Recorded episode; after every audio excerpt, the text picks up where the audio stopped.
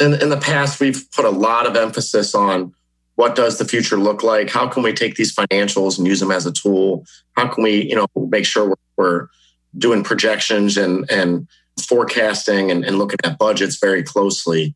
And to some extent, some of that's out the window right now.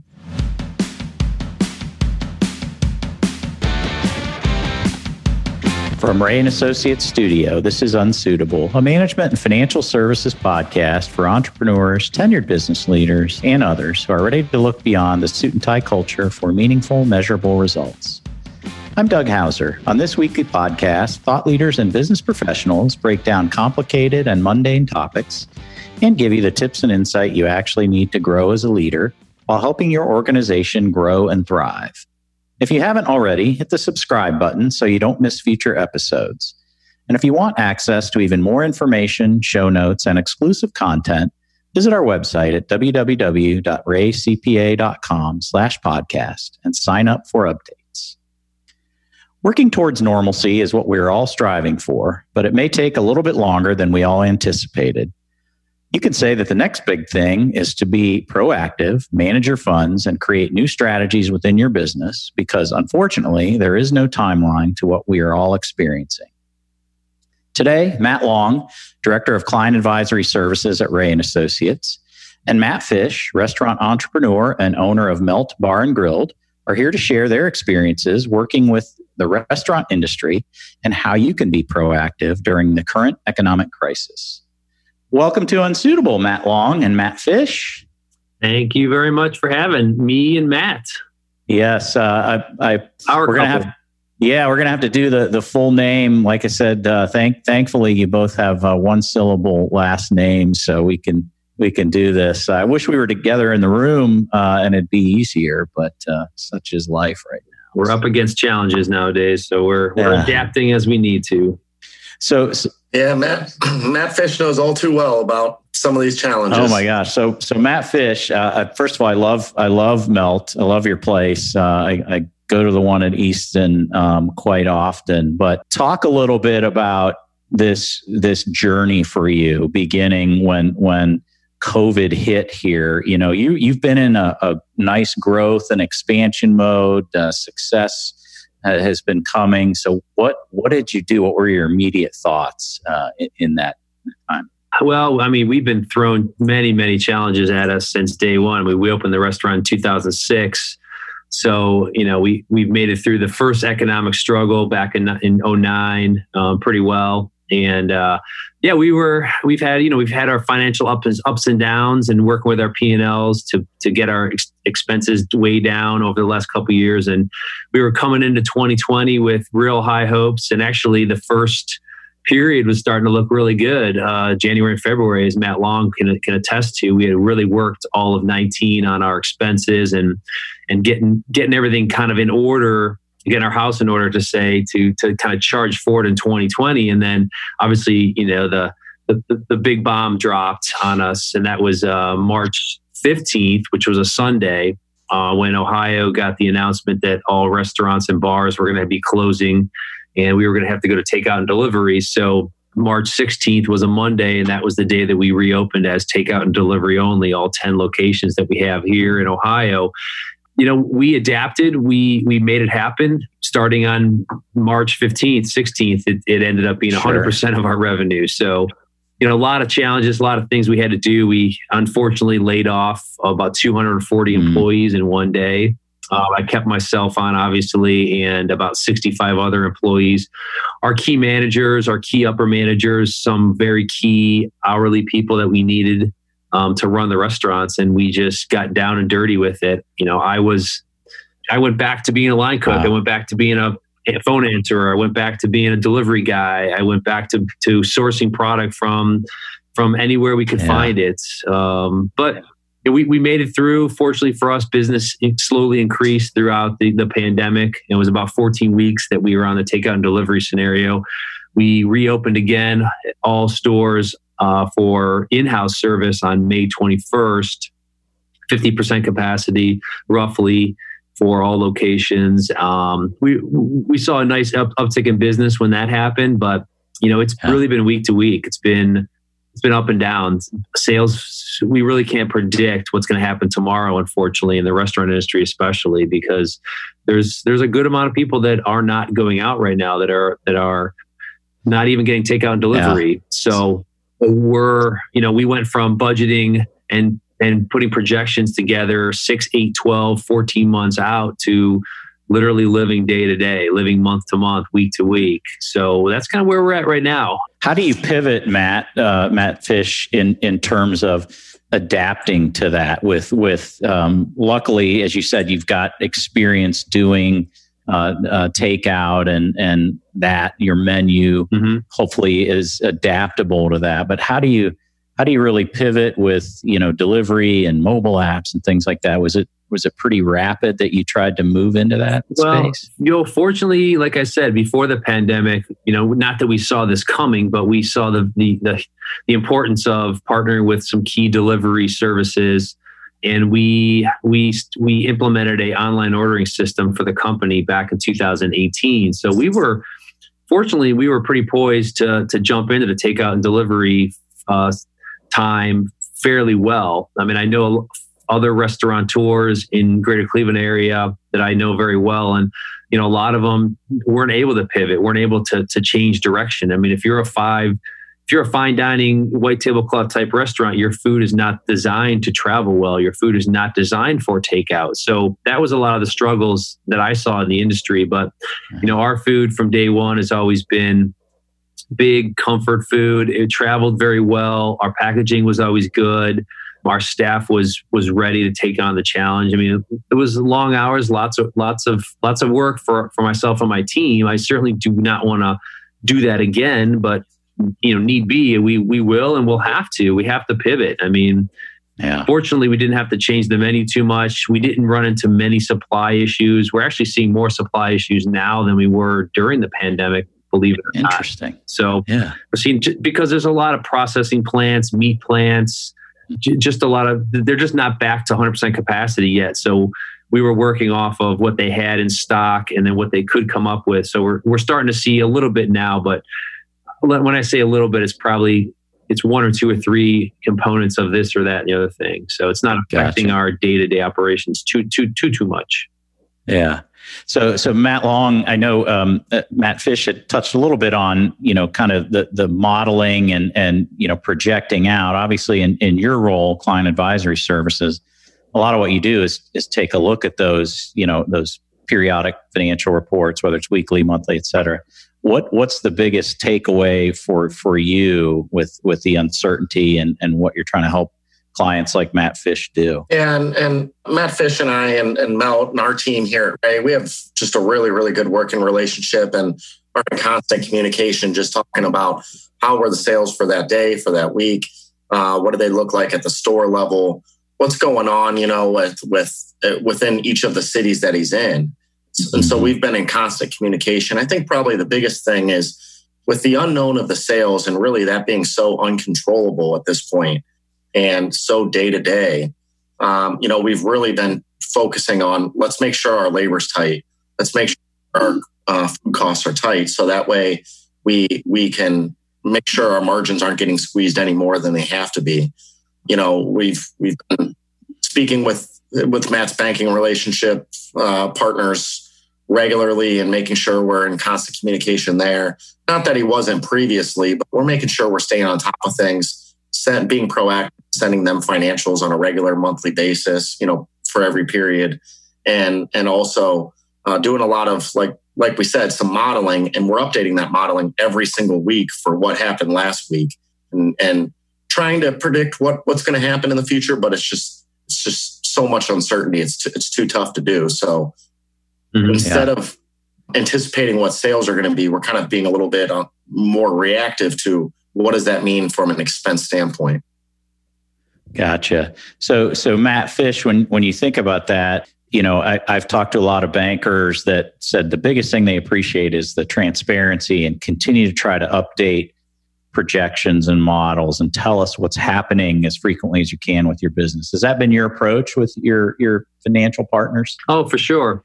You know, we we partner with Huntington Bank exclusively, and I've got some SBA loans out with them, and we do all of our banking with them. And I have one personal contact at Huntington. We, we have a lot of contacts at Huntington, but I have one main person that that we're in constant contact with. I wouldn't say every day, but at least a couple times a month, we're we're we're updating each other on what's going on, what we're seeing in the industry, um, what she's hearing on her end, um, what we're seeing but you know unfortunately their hands are tied too. You know they're yeah. they're holding a lot of notes for a lot of people and and um, us including. So we don't know what's going to happen. You know the ppp yeah. loan was great.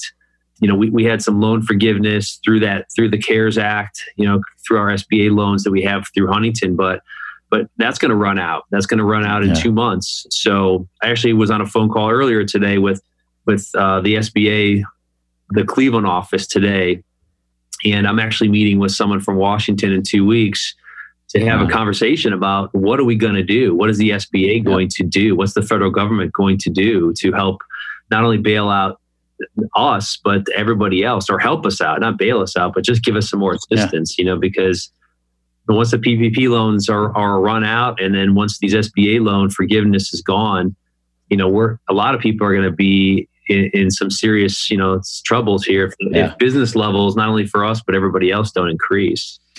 Well, and, and you make a great point there because uh, you know the restaurant industry is so such a fabric of of our society. You know, it's generally very entrepreneurial. It's it's local. It's it's you know small business and, and right. you're supporting a lot of families we can't uh, we can't ignore that and, right. and you know if we take a step back and we talked about uh, how proactive we're being with uh, with Matt's banking relationship, but Matt's also been fantastic with reaching out to his other vendors, his landlords, know, just letting them know where he stands. And look, he's it's all restaurants, you know, and, and um, so none of this is is news to them. And you know, a lot of these vendors, a lot of these landlords, uh, you know, it's it's a partnership, it's a long term relationship, and so there's been some give and take. And and I think what we found is the more proactive we can be, and transparent and just laying out our situation, you know, the more willing they are to work with us for waiting yeah. until after the fact for them to contact us or reach out to us about where we stand with it. Yeah, that's good advice. So, uh, for any obviously any owner managed business. So, and, and you know, I'll, I'll also just you know throw in that that Matt's right. You know, um, with uh, there's got to be uh, some additional relief specific to restaurants, you know, and, and a lot of other industries, but specific to restaurants because they've been impacted so hard. And I know that uh, the NRA, the National Restaurant Association, and is lobbying and fighting hard uh, to come up with some additional provisions there.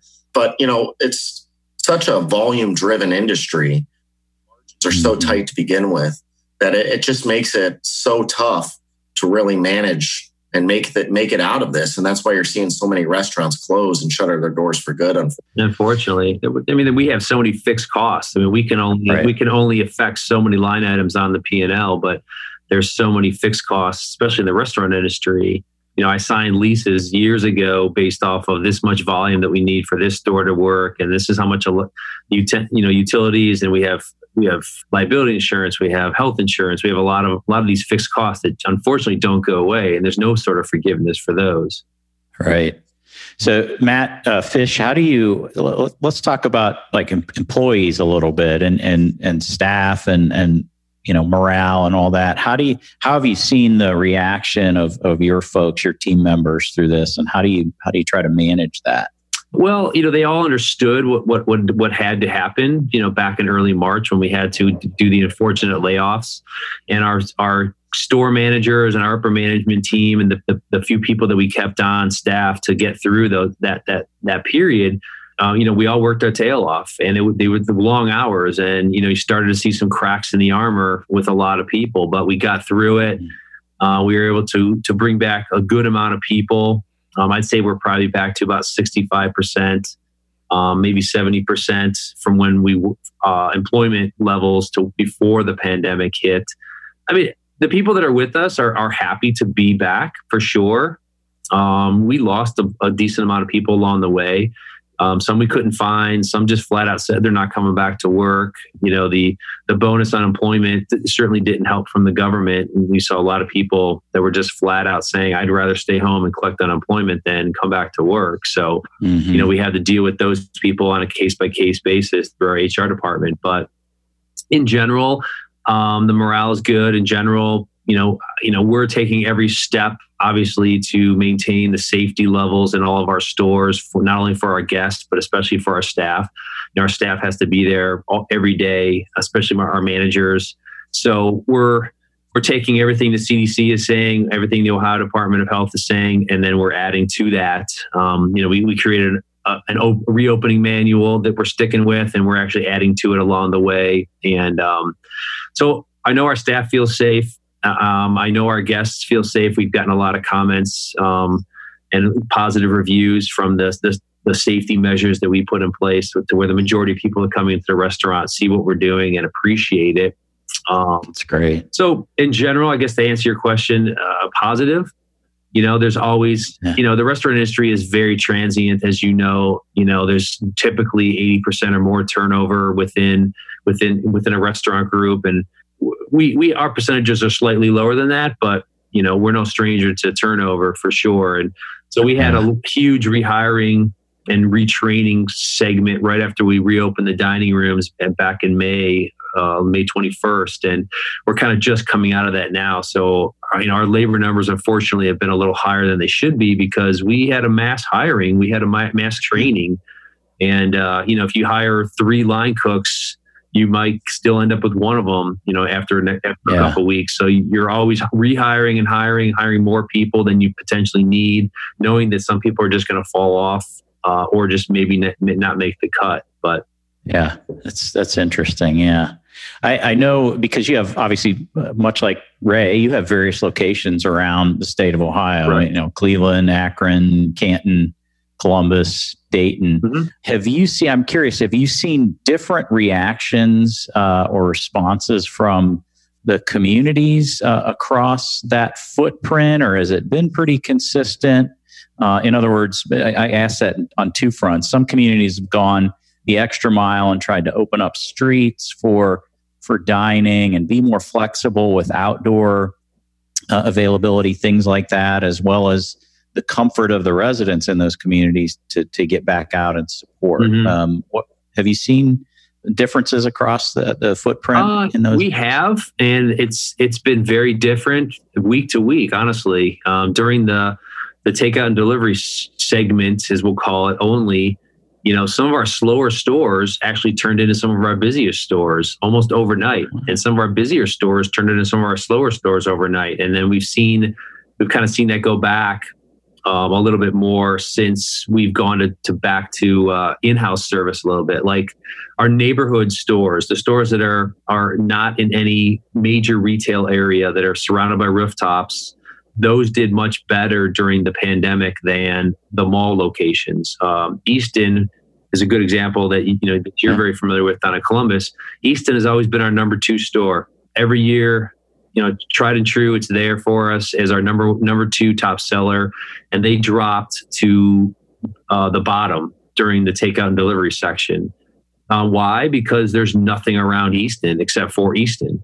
So right. when easton was is open and, and and thriving there's a ton of people going there. There's you know so we're we're we we benefit along with everyone else at easton when that when the when times are great. But when every single business at Easton was closed down except for us and a couple other select restaurants.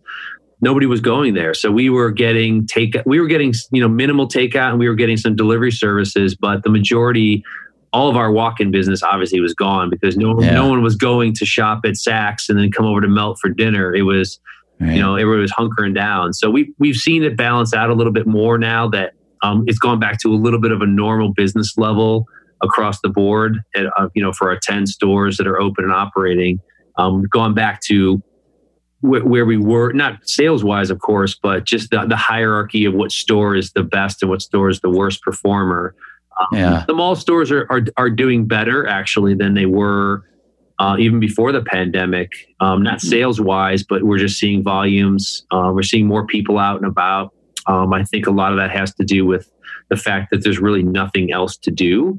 You know, you yeah. can't go see a movie, you can't go to a sporting event. You know, the majority of the high school sports are going to be canceled probably this year. So you have people yeah. just going to the mall because that is one of the only things that they're able to do right now. So, yeah. so we are seeing a little bit of of of a boost in business at our, you know, Canton's at a mall, Dayton is at a mall, Easton is at a mall. But fortunately, you know, each store is been is holding its own, and the communities have supported us. We saw tremendous support um, throughout the company from every community that we're in during the takeout and delivery section. Uh, because if you think about it, fifty percent of the restaurants in Ohio closed on on yeah. March sixteenth. So we were we were open and operating at ten locations. So I mean, I hate to say it, but we we you cut fifty percent of the competition down. So right. you know, we obviously got some business from that. We saw a lot yeah. of people that had, that had just hey, I'd never been to Melt before, so we we wanted to try you you guys out because you're open, and we we think we gained some some loyal followers through all that. We saw people come yeah. out of the woodwork that we hadn't seen in years that were that were coming in and supporting us, even back at our original location back in Lakewood, which has been open since 2006. You know, we saw people we haven't seen in years coming in and wow. be like, "Wow, we haven't we haven't been here in a while," and you know, happy to be back and thanks for being open. So we got a lot of yeah. thank yous, a lot of pats on the back, you know, from our community. But that's great. What one one last question uh, for each of you? I'll start with you, Matt. Matt Fish. Does it has it caused you, you know, as you're as you're getting, you know, we're, we're further along in this period, has it caused you to take a step back and and rethink your your your model at all in terms of say real estate, location, or or how you deliver the product uh, to the consumer? Have you have you gone big picture with with any of it thus far? Oh, for sure. Nothing's nothing's been set in stone, but those conversations have been started with internally within the company, even with some of our advisors outside, our, our real estate brokers. Um, I'm sure this pandemic is going to. I mean, we, who knows what the effects are going to be? How many decades that this is going to affect not only us but but the uh, the industry in general, but the, the economy of, the, of our country in general. So it is certainly changing the way that we approach every single thing. Where whether it's producing food, hiring, it'll definitely it'll definitely affect future expansion. We will we will take all of these things into consideration because now this is a huge factor. Will this happen again? My gut says it will. And how, when will it happen? It's not even it's not even a if anymore. It's a when. So, yeah. you know, how how do we navigate the new world here? You know, are we going to be at fifty percent for how long? Fortunately, you know, our restaurants are are on the larger side. You know, we we average between 4,500 and 5,000 square feet per location, and some stores are a, leave, are a little bigger than that because we have party rooms in a couple spaces and outdoor seating in a couple places. You know, maybe we'll put more of an emphasis on outdoor seating two years ago, we were thinking of, we were planning our expansion out for the next couple years, and we were planning on downsizing. We we looked at our locations and said they're all too big. We need to downsize. We need to cut our seating down. Um, you know, go lean and mean, and make sure that we're full all the time instead of having you know potentially empty seats during the week. Right. I, I don't know. You know, if we had downsized, if we had cut our stores down by a couple thousand square feet, I mean, we would be our our seating capacity would be ne- near zero you know yeah where yeah. you know we, you know we average about 140 seats per store so you know, you know we're at, we're around about 70 75 maybe you know per location so if we had yeah. cut down 2 years ago 3 years ago you know we would have down to 40 seats 30 seats i mean that's yeah. that's rough that's rough oh yeah you know so and fixed costs, you know, we'll take that a little bit more into consideration too, you know, because that's really the uncontrollable right now is is sure. fixed costs. I have no, besides asking landlords and insurance companies and lenders for some sort of relief, you know, we, we right. just not write the check for the rent or the insurance. Right that doesn't happen and that doesn't work, you know. So yeah, absolutely. That's sage, sage could, advice. We could have a we could have a separate podcast on just what's what the future is going to look like and how businesses like like Melt are going to have to adapt and change. Right, absolutely. So so Matt Long from what, what are you what are you seeing from from a big picture client advisory services you know obviously we get down in the weeds with with what you and, and your group do so what what do you see from a big picture perspective? What are we trying to do to to help uh, clients think about that? Yeah, you know, I think um, in in the past we've put a lot of emphasis on what does the future look like? How can we take these financials and use them as a tool? How can we, you know, make sure we're, we're doing projections and and um, forecasting and, and looking at budgets very closely? And to some extent, some of that's out the window right now. Oh, some of it is let's how can we stay nimble? How can we stay lean because of not knowing what tomorrow really holds, um, and be able to have that flexibility. And then, you know, I, I think restaurants specifically um, all need to be taking a hard look at their delivery services that they're offering, their curbside pickups, their online mobile apps. I think that that really is the future. I think that we've seen that shift over the last couple years and the the importance of that. And I think this has expedited all of that. I, I will continue to say that that the financials are a tool, and and Matt Fish can attest. You know, we we use those as as our benchmark. We we're looking at those closely. We're looking at line items within those. Um, and I think that'll continue to be the case. But how can we stay nimble with just all of this uncertainty and, and making sure that we're not putting ourselves in a position long term that we can't dig ourselves out of? Yeah, it's as you said, it's good to have that that information timely and and to be able to communicate uh, so that the business owners can be transparent with their partners and uh, you know uh, make make the right decisions. So that's that's sage advice. So, well, thank you both for being on. Uh, I know uh, it, it's uh, time is precious, and Matt Fish certainly appreciate you taking time out of your your busy schedule, and uh, encourage everybody to to visit Melt if they haven't before. You you'll have a wonderful experience and. Matt Long, of course, always appreciate you as a guest, and we'll look to have you on again as well. So, Thank thanks to you both. Thanks, Doug. Thank you I appreciate much. it. Matt, thanks for joining us and, and participating. Uh, this was really insightful. Yep. And uh, certainly, if you want more business tips and insight or to hear previous episodes of Unsuitable, visit our podcast page at www.reacpa.com slash podcast. And while you're there, sign up for exclusive content and show notes. Thanks for listening to this week's show. Be sure to subscribe to Unsuitable on Apple Podcasts, Google Podcasts, or wherever you're listening to us right now, including YouTube. I'm Doug Hauser. Join us next week for another unsuitable interview from an industry professional. The views expressed on Unsuitable on Rea Radio are our own and do not necessarily reflect the views of Rea and Associates. The podcast is for informational and educational purposes only and is not intended to replace the professional advice you would receive elsewhere. Consult with a trusted advisor about your unique situation so they can expertly guide you to the best solution for your specific circumstance.